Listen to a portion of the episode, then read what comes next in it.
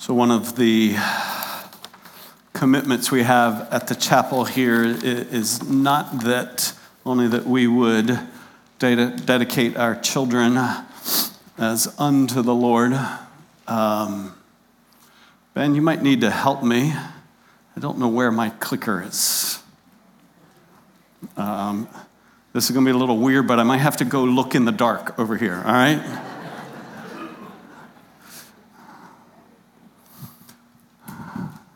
Did I put my. You'll look? Well, we're gonna, we have in the courtyard, uh, I'll show you a picture of, maybe you can in the back advance it. There we go. We have First Coast Women's Services on campus, and we have Isaiah 117 House on campus. Both of these are ministries that we as a body want to encourage you to say, here's how you can support and stand for life. That First Coast Women's Services, they have campuses all around Jacksonville, places all around Jacksonville. Thanks. And here's what they do Pre- pregnancy tests. Uh, they do a lot of this, but here's where I see they do sonograms where people see it's not a mass, it's a life. They see a heartbeat. And so many people who walk into First Coast Women's Services and are considering abortion see life, see a heartbeat, and think, I can't take that life. And so, because of that ministry, so many choose life. Isaiah 117 is a ministry that helps as children are in the transition in foster care and often don't have to have a place to go in that transition. It provides a house for them to stay in in the transition in foster placement. And so those are two ministries here in town that I don't want us to be simply a church who is against abortion, that we stand for life. But we're far more than against abortion. We are for life, and we are for ministries that support and help people embrace and take a step of life. Uh, one of the great things that First Coast does as well is provide counseling and healing help for those who have abortion in their past. And there's deep regret and sorrow and shame, and the power of the gospel and the power of God's grace and forgiveness applied to that particular situation in life. And so, great ministries that we want to encourage you to consider how you might add your own resources to these ministries, whether that's in dollars or in minutes through volunteering. So they're set up in the courtyard if you'd like to get to know more this morning. All right, if you would now join me in Matthew chapter 6. We are looking at this concept of maturing as Christ followers and maturing in specific areas in our life. Specifically, what we are looking at last week and this week maturing as Christ followers, as men and women, children of God who do not worry. So let's not keep this theoretical. Uh, just think with me about your last week and maybe something you were anxious about, or you worried about, or you lost some sleep about, or you felt some tension in your shoulders, or you, you experienced some level of anxiety. I want you to think about that because Jesus says very specifically to us as children of God that we do not need to worry. He says, this is a quick recap of last week. He says, Don't worry, because life, number one, is more than the physical issues you worry about. Second, you are most valuable to the heavenly uh, Father. So look at his provision for the less valuable and know that you are most valuable. Understand the reality that worry never helps. And know that grace is sufficient, his grace, for each today. Not to import tomorrow's hardships, difficulties into today, believing that when that day, when tomorrow becomes today, there will be a grace of God sufficient for today. So, super appreciative this past week of a number of folks who said to me, it was the it was Sunday and I had heard the message and I was concerned about something on Wednesday and I kept saying to myself, no, it's not Wednesday, it's Sunday. And there'll be grace for Wednesday when Wednesday becomes today. So, very practical from Matthew 6 aspects of worry. So, as you think about what you were maybe anxious about this past week, uh, maybe this would be a quick review for you to remember. These are the things, the truths to remind myself as I feel myself becoming anxious or worried. There is, and this is why we're going back to Matthew 6, there is one more aspect that Jesus speaks about worry that we didn't have time to cover last week. So join me, verse 30 of Matthew 6, and he's going to connect an important fact about our life as believers with worry. He says, verse 30, Matthew 6, but if God so clothes the grass of the field, which is alive today and tomorrow is thrown into the service, will he not much more? Clothe you. In other words, you don't need to worry about those things because what we just said. God sees you as most valuable. He has provided for the less valuable. The more valuable need not worry. But after saying, so don't worry about those things, He cares for you much more. He will provide for you much more. He then says, You of little faith. So he is connecting, and I want you to think about this for each of ourselves. He's connecting our worry with our faith. And he connects it in this way. When we see the interplay of worry and faith, Jesus says worry is a, an, an expression of a reality of little faith. Not and so we think it's, it's not enough faith. If I had great faith, you ever thought about this? If I had great faith, then I would never worry. But I don't have great faith. Uh, I'm worrying because I only have a little bit of faith. But actually, that's not a correct understanding of what Jesus teach, teaches about faith. When he teaches about because if you go through the Gospels, you'll see him speak a number of times about great faith and uh, little faith. When Jesus speaks about little faith, he, look at this in Luke 17. If your brother, he says, this is him speaking to his disciples, if your brother sins, rebuke him. And if he repents, do what? Forgive him. And if he sins against you seven times a day, find a new brother. No, that's not what it says.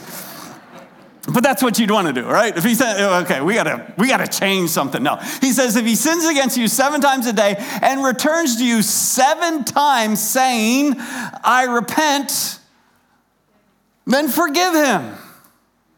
And I know many of you have heard this before, and you've probably thought, wow, that's a pretty tall task you're asking. To forgive the same person seven times in a single day? It's certainly what the disciples thought. And so they say to Jesus in response to seven times in a single day, Lord, increase our faith. We need more faith if we're going to forgive like that. It's almost like they're saying, We've got enough faith to forgive how many, how many times a day you got faith for? To forgive? Two? All right, two. Once, because three strikes, you're out. Yeah, you might go two, but maybe three on a good day. But if yesterday was three, also not a chance for three to today. if that's going to happen, I'm going to need what? More faith. Increase our faith. See, we think faith in terms of a little faith and I need great faith. It's natural to think that way. But Jesus speaks to that statement, increase our faith, and says, if you had faith like a mustard seed, probably know this mustard seed, I could show it to you, but you'd hardly be able to see it. like the, like the, the sharpened tip of a pencil, mustard seed. Way less than that. if you had faith like a mustard seed, you would say to this mulberry tree, Be uprooted and be planted in the sea, for it would obey you. What's he saying? You don't need more faith. A little faith. See, if, we think, well, we don't have this for seven, we'll need this, he actually goes the opposite direction and says, no, no. You only need communion cup full of faith. Why? Do you know why? Because the power of faith is not in the size of faith, but in the, the object of our faith. We tend to think the effectiveness of faith, the power of faith, the, the work of faith is dependent on how much faith I have. But Jesus is very specific when he is told, No, we don't have enough faith. He's like, No, faith is not determined, the effectiveness of it, the power of it is not by size. A little bit of faith will be enough if it's in the right object. And I think Ryan Toller a few weeks ago did a great job of illustrating that it doesn't take great faith in a great God. It takes great faith in a weak God. But do you hear what I just said there? It takes great faith and a weak faith. What is the value of great faith in a weak God? There's no value because the value is not in the faith, it's in the object of the faith. You can have as much faith as you want. If the object is weak, it doesn't make a difference. And if the object is great, why do you need great faith? Because you have a great object. Now, you get what I'm saying, right? You have a great God, yes? You have a great God. The whole point of Matthew 6 is you have a heavenly Father who's great. You don't need piles of faith. a little faith will be enough. So, it's not about the size of the faith, it's whether the faith is, is present or not. You see what I'm saying? It's whether it's. It, it, the mulberry tree didn't require a lot of faith, but it required it to be present. And Jesus saying, when you are worried, faith, when he's saying little faith, it's not, oh, your faith's not big enough. What's he saying? Your faith is not present in the moment. The effectiveness of faith, it's not a size issue, it's a matter of is it in the object worthy of faith, and is faith present in that moment? So, you get what I'm saying? The interplay of worry and faith. It's not, oh, Doug, I don't want to worry, but I still worry. I need more faith. I don't need more faith in that moment. Uh, uh excuse me. I don't need more faith. I need faith in that moment because a little bit of faith in a great God in the moment is sufficient. Are you tracking with me? If this is kind of the first time you're hearing this, it's really hard to get out of our thinking. Mature people have this much faith, and I only have this much faith. If I would mature more, then I would have bigger faith. But maturity is not about the size of the faith, it's the object of faith and the consistency of the presence of the faith. See, if I'm anxious about the doctor's report, or if I'm anxious about my job, I'm anxious about a relationship, if I'm worried about what the next 10 years will hold, if I'm anxious about the political climate in America. I don't need piles of faith for that worry to be absent. I just need faith. Because it's not the size, it's the presence. See, if I can say it most directly, when faith is present, Jesus is teaching, then worry is absent. And, and I know this about me. See, I realize the flip is true. When worry is present, then faith is, yeah, it's not too small. It's little in the sense that it's not applied in that moment. Again, if you're struggling, let me encourage you to do a study. This is what changed my total understanding of faith. I simply tracked the expression great faith through the life of Jesus and little faith through the life of Jesus. And I discovered that when Jesus said great faith, he was acknowledging there is faith present when it would normally be absent. Not the size, but that it was present. And when he says little faith, he always says little faith to his disciples. And it's he would have expected there would be faith present, and it was what? Absent.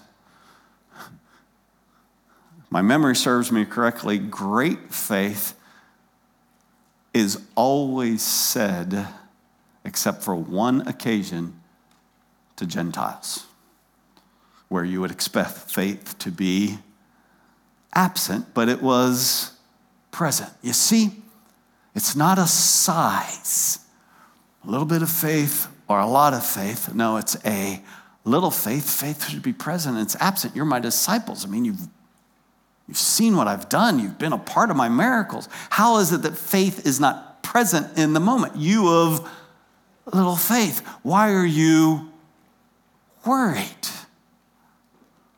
You know me.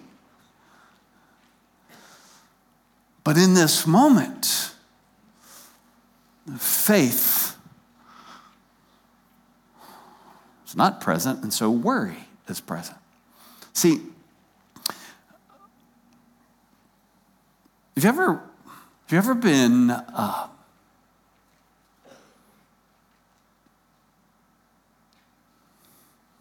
this doesn't make sense. You trust God for your eternal destiny, the vast majority of you. You have trusted your eternal destiny to God, right? Yes? But you're worried about the next year. That don't make any sense. If you could only trust him for a year, you got to be worried about your eternal destiny. But if he's good for eternity, he could handle your year, right? I've told you often, I, I love the old Sherwin Williams paint commercial when I was a kid. Because they were like, we painted the Apollo. We painted Three Rivers Stadium. We painted this. We can handle your bathroom. That's perfect. There's good theology there. If you can trust Him with eternity, then what's the deal about next year that you're so worried about? You of, what's Jesus saying? You of little faith. If faith is present for eternity, how is it that it's absent for November of 2024? It doesn't make sense. That, that's, that's what we're talking about here. And, and, I, and I need to tell myself that. No, I'm trusting Him with my eternity. I can trust Him with my retirement. You see? When faith is present, worry is absent, the opposite is true. So, when we talk about needing more faith, it's actually faith more. In those moments where it's absent and worry is present, I don't need more faith, I need faith more right in that moment.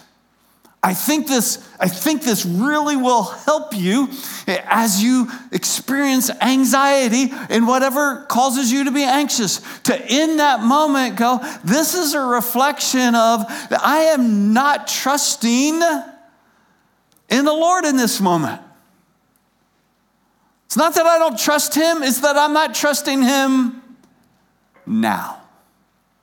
And so what is it that we are trusting in Him in the moment that would dispel our worry? Here's what Jesus says.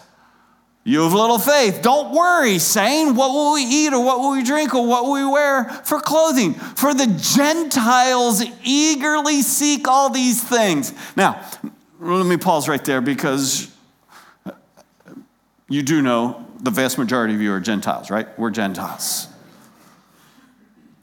So, so why is Jesus contrasting Gentiles in this moment?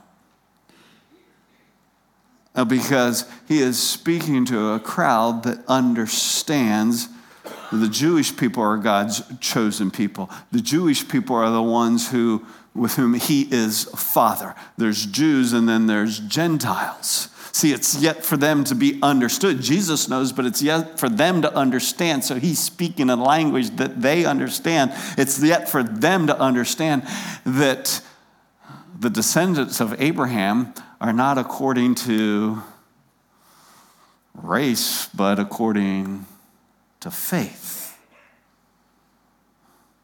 So, see, he's not, he's not saying, hey, Jewish people should never worry, but Gentiles should always worry. What's he saying? Those who have trusted in me, those, those who know him as Heavenly Father. If you missed last week, we had, uh, all of this entire passage is a gift to those who have trusted in Jesus. These promises are unique to believers. And here's what he's saying if you have trusted in Jesus and the Heavenly Father has become your Father, then what can you trust in? In that moment where you're tempted to be worried or you are worrying? What can you trust in? He he knows what you need. He knows what you need. He's not blind. It's not that he doesn't care. He knows. He's a heavenly father. See, faith believes in the moment that overcomes worry. It's in the moment. That's because little faith is a faith that is absent when it ought to be present. And it ought to be present when we know Him as Heavenly Father because I'm not going to worry. I know, I have confidence in the object, my Heavenly Father, that He is perfectly wise. He knows what I need. Your Heavenly Father knows that you need all these things and that He is lovingly good. He, he's a heavenly Father who knows.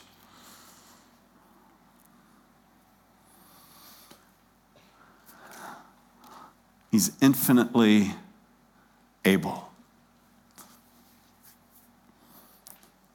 This, this is, in my mind, the trifecta. The perfect three.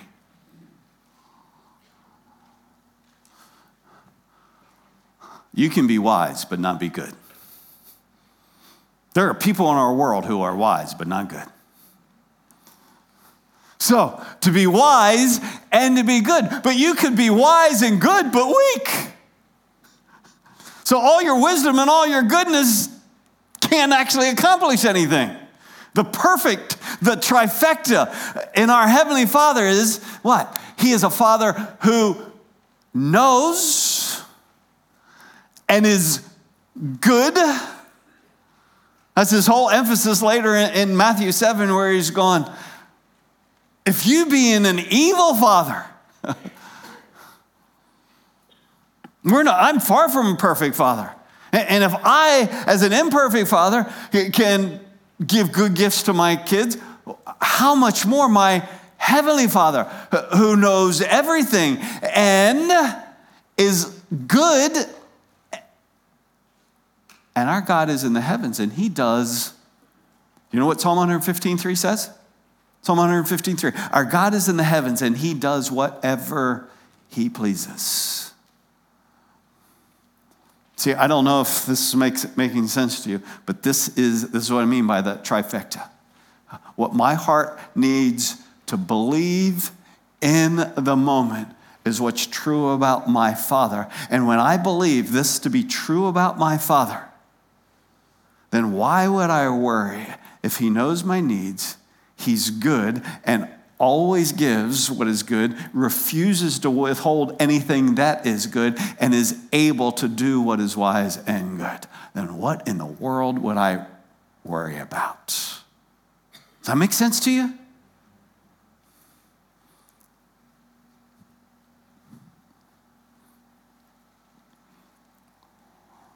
So, you're going to be anxious this week, worried about something, health situation, family situation, relationship. Lord, you know, and you're good, and you're able.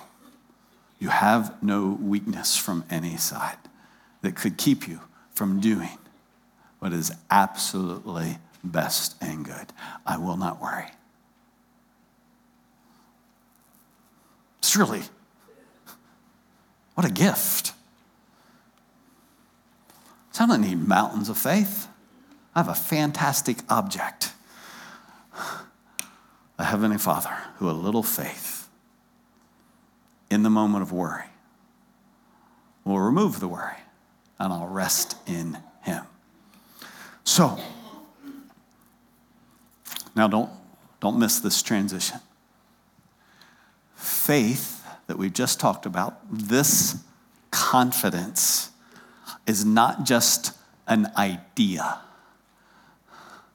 Faith is not just an ideal, an abstract, an abstract thought. Faith is a, is a verb, it's an action. And it has a very specific action. The interplay of worry and now prayer. Be anxious for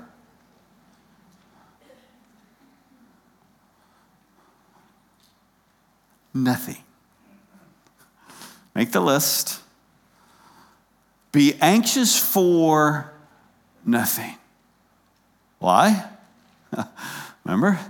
I have a perfectly wise, lovingly good, infinitely able Heavenly Father. And therefore, I will not be anxious, but in everything by prayer and supplication with thanksgiving, let your requests be made known to God. So this might look a little cheesy to you, but faith has an action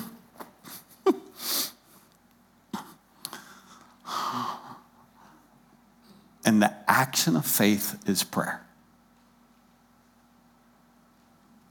I want you to think about this. Because you I don't know. I'm trying to have faith. I'm trying to have faith. I'm going to believe that in the moment. Believing that in the moment does something. Faith in the moment of anxiety does what? Prays. He says, let your requests be made known to your heavenly Father, who is perfectly wise, lovingly good, infinitely able. And everything, let your requests be made known. So he's uh, the three step process to letting your requests be made known to God is this. Number 1, ask.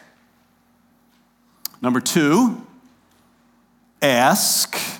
Number three, ask. See, it's not hard. But think about this. If you're worried about something, ask. Ask who? Uh, the perfectly wise, lovingly good, infinitely able.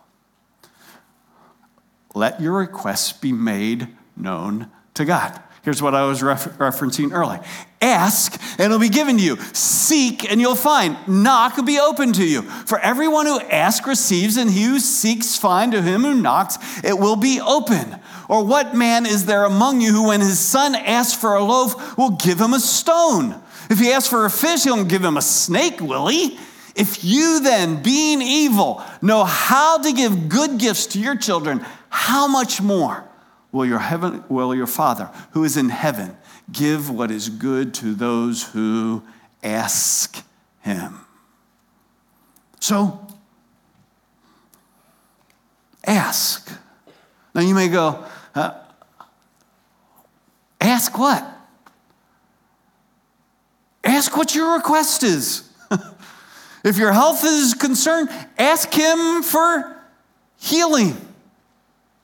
Ask him. If you're concerned about your job, ask Him for a job. Ask. When we have concerns around here for volunteers, for dollars, we commit ourselves to do what? Ask. Let's ask the Lord. Ask Him for what you need.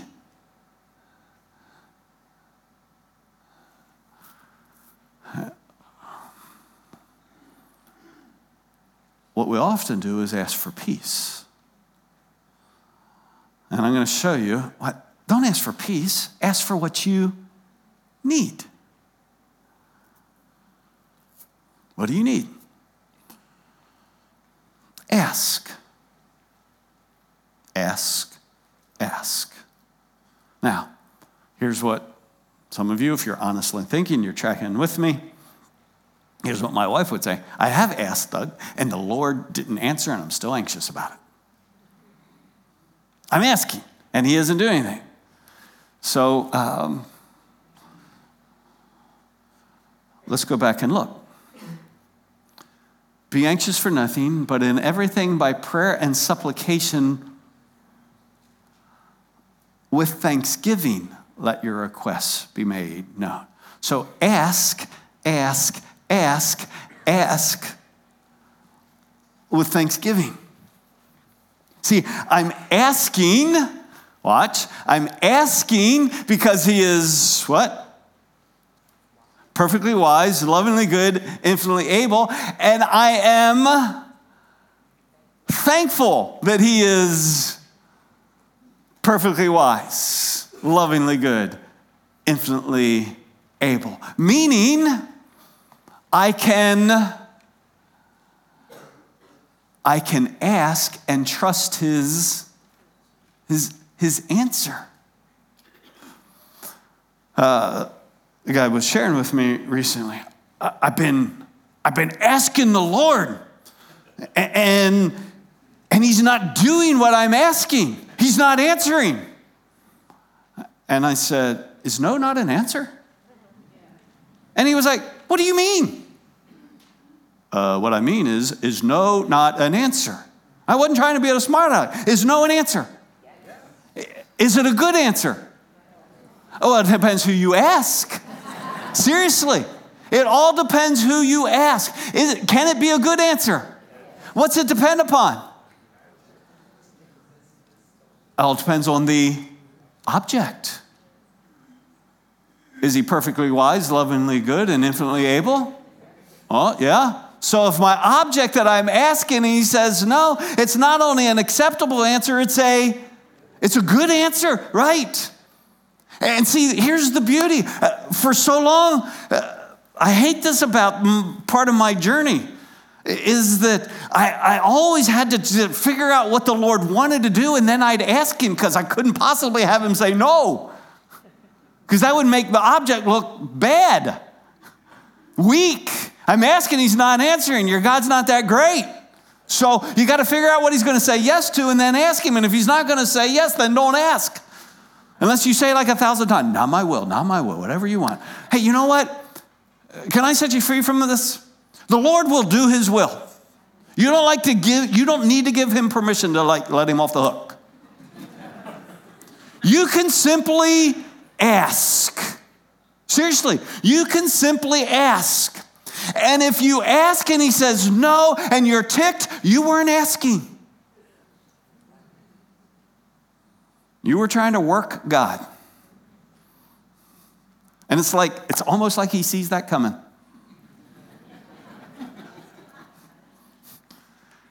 It, it completely, completely freed me up to go. If I can believe that no is not just a, well, you know, you win some, you lose some. So just keep asking, play the odds. You may go, nobody thinks that way. All sorts of people think that. Just got to play the odds with God. No. If I believe that no is not just an acceptable answer, it's a good answer. Because he is perfectly wise, lovingly good, infinitely able. Guess what? I can ask with incredible freedom. Lord, it seems to me, here's what I'd like. Here's what I'd like. Here's what I'd like. Here's what I'm asking. Here's what I'm asking. And however you answer, I trust you. I trust you. Do you listen, have you listened to country music enough in your life to know the song Thank God for Unanswered Prayer? Yeah, you're missing out on important theology if you don't listen to country music.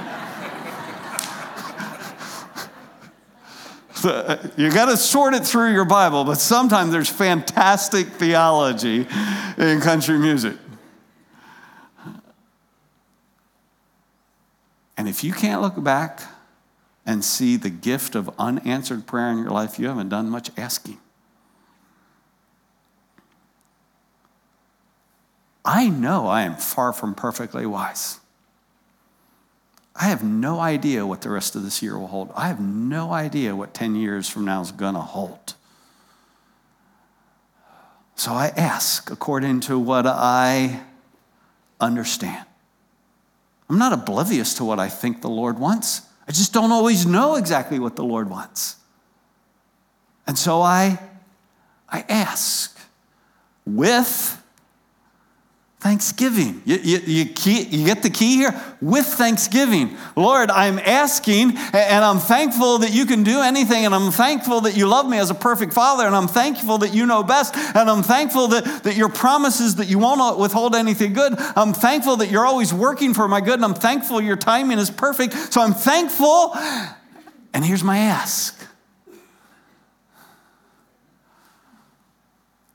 But how, so, so, Friends,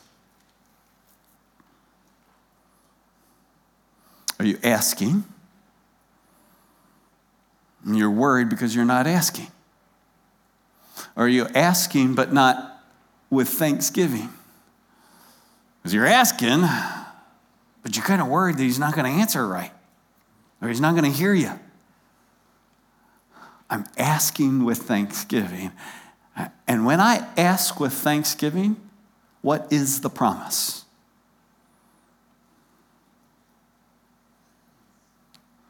And the peace of God, next verse, which surpasses all comprehension. In other words, peace that blows your mind, will guard your hearts and your minds in Christ Jesus. See, We're worrying, Lord, give me peace. I'm worrying, Lord, give me peace. That's not, he says, don't ask for peace. He said, let your request be made known with thanksgiving. So, what it is about your situation that you're asking him to do, ask him and be thankful, and then you'll be at peace. Does that make sense? Uh, but that's not how we see peace like peppermints. And we're like, can I have one? You know, can I? You need some peace. You need some peace. You need some peace. You need some peace. I need some peace, Lord. And, and then I throw you peace, and, and then you can't even catch it, and you miss it. And he's like, don't do that to me.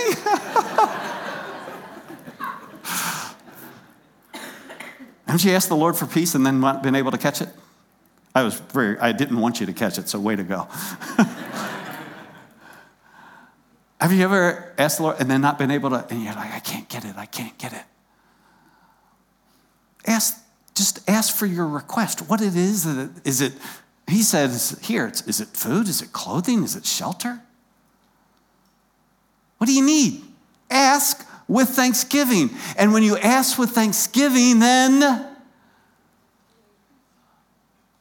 you'll have peace that blows the mind. Why? Why will you have peace if you ask with thanksgiving? Because my Heavenly Father is perfectly wise, lovingly good, infinitely able. He will not withhold anything that is good from me. I'm going to ask Him. And if He doesn't give my request, then I, I trust Him. And I have peace with His yes, and I have peace with His no. Because both are, are answers, good answers. I wish I could stand before you and go, it's been like three years since I've worried. I do hope that there's a day I go, I, I don't worry anymore. It's been at least three hours. Is that good for me? So.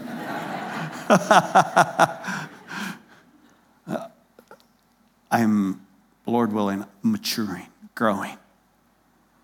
That's what I'm, that's what I'm laying before us this morning. That we would be growing and growing in faith as it relates to being children of a heavenly Father is trusting who He is in the moment, so that in the moment, what would have previously brought about worry now brings about peace. Because the act of a little faith in a worried moment is prayer. This hand is asking, and this hand is thinking. Ask with thanksgiving. Ask with thanksgiving. Don't be a one handed prayer. Ask with thanksgiving. And what's the promise? What did it say? The promise is peace from God. That's what the peace is. Peace and the peace of God. Peace from God that extends beyond what makes sense. And that peace is not only a phenomenal gift, instead of the worry that was there previously, it guards, it says, it's a peace that guards my heart and my mind. It guards me. So here's, here's what I want, I hope you'll consider. I cannot continue to ask with thanksgiving and expect to experience the peace that is promised to those who ask with thanksgiving. Now, you don't have to write all that down. I just want you to understand. It's so easy to listen to a message like this and then leave and pray the same way you've always prayed and then conclude, doesn't work.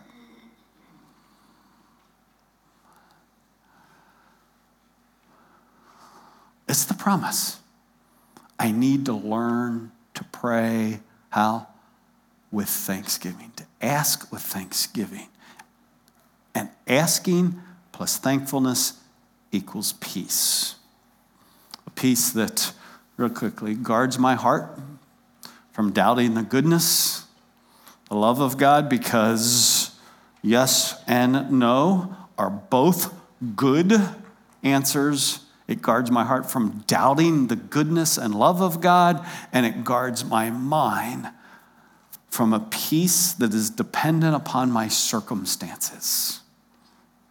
See, see, if I only have peace once I get what I was asking, my peace is circumstantial, and peace does not come in circumstances. Peace comes in a person, our Heavenly Father regardless of our circumstances. Let me invite the band to come up. And I want to, as they come up, I want to invite you to bow with me. This is an, an opportunity for you, if you would, please.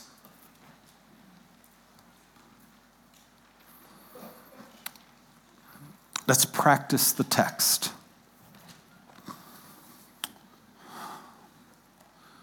Whatever's causing you to be anxious or worried these days, would you pray with thanksgiving in these quiet moments? Okay? What are you asking?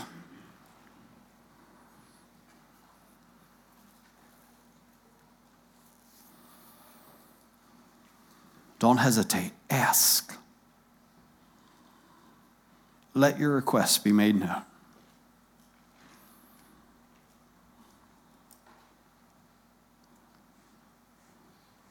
All right, if you ask,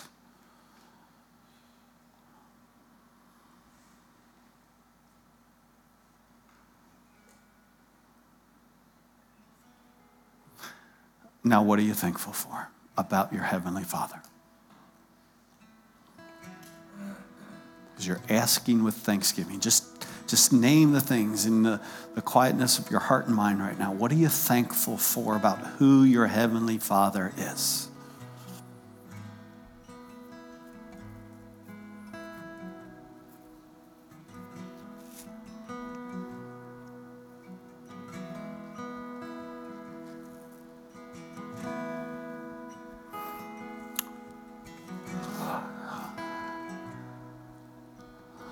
Father, we want to grow up as your kids.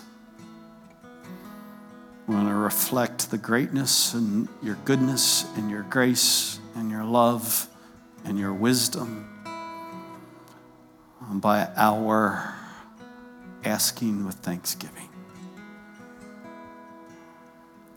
Thank you that you are good and perfect, fully trustworthy. It's the name of Jesus we pray.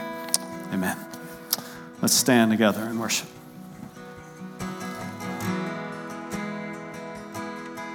Rejoice always, for the Lord is at hand. Rejoice in the promise of his peace.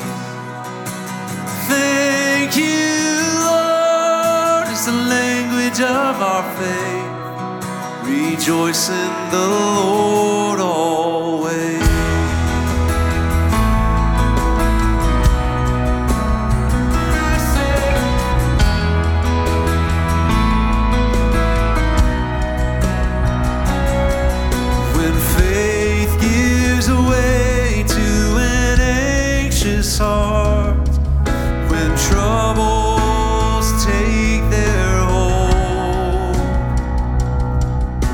There's rest to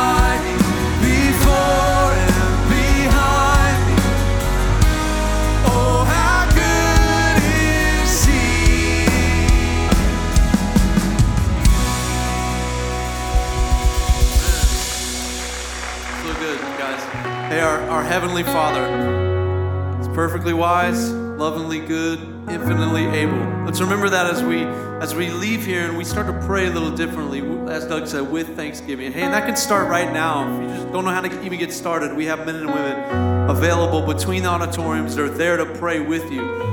Let's go help them to ask what you're asking the Lord for with thanksgiving. Let them do that with you. It'd be their privilege. And I hope you have a great rest of the day. Really glad that you're here. God bless you.